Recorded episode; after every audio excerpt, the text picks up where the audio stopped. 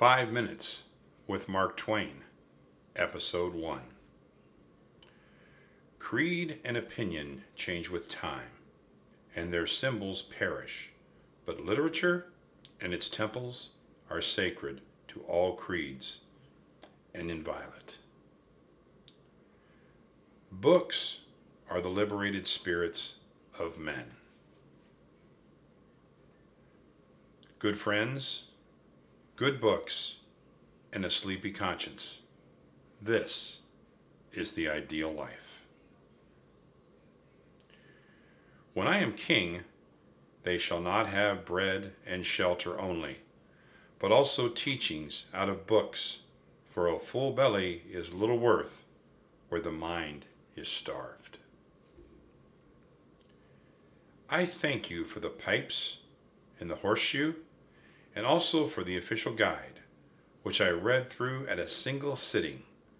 If a person should say that about a book of mine, I should regard it as good evidence of the book's interest. I will live in literature. I will wallow in it, revel in it. I will swim in it.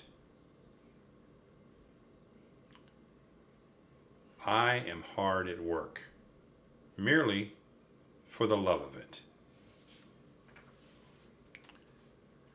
Work and play are words used to describe the same thing under different conditions. I have always been able to gain my living without doing any work, for the writing of books and magazine matter was always play, not work. I enjoyed it. It was merely billiards to me. No, sir, not a day's work in all my life.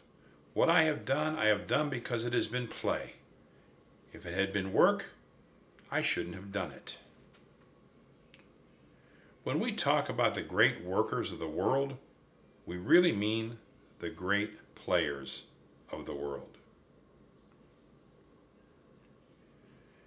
There are wise people who talk ever so knowingly and complacently about the working classes and satisfy themselves that a day's hard intellectual work is very much harder than a day's hard manual toil and is righteously entitled to much bigger pay. But I know all about both. And as far as I'm concerned, there isn't money enough in the universe to hire me to swing a pickaxe 30 days.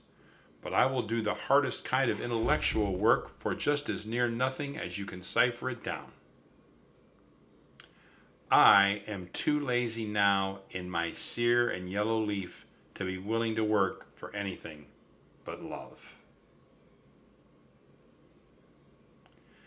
I have reached page 326 on my historical tale of the Little Prince and the Little Pauper and if I knew it would never sell a copy, my jubilant delight in writing it would not suffer any diminution. I should like to have half a dozen works in manuscript just for the pleasure of writing them. I confine myself to life with which I am familiar when pretending to portray life.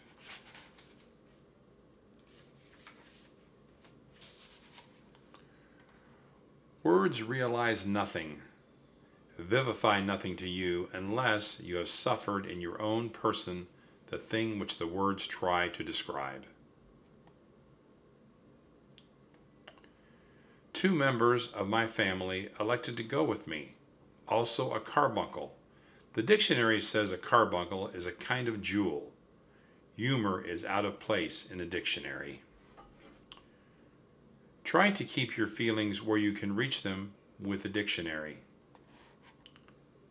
Sometimes my feelings are so hot that I have to take the pen and put them out on paper to keep them from setting me afire inside.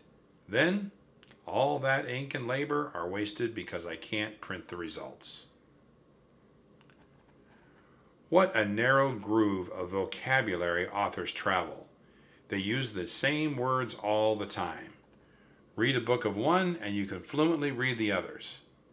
Take up a book by another author, and you have got to go for the dictionary. His vocabulary is all different. And that's episode one of Five Minutes with Mark Twain.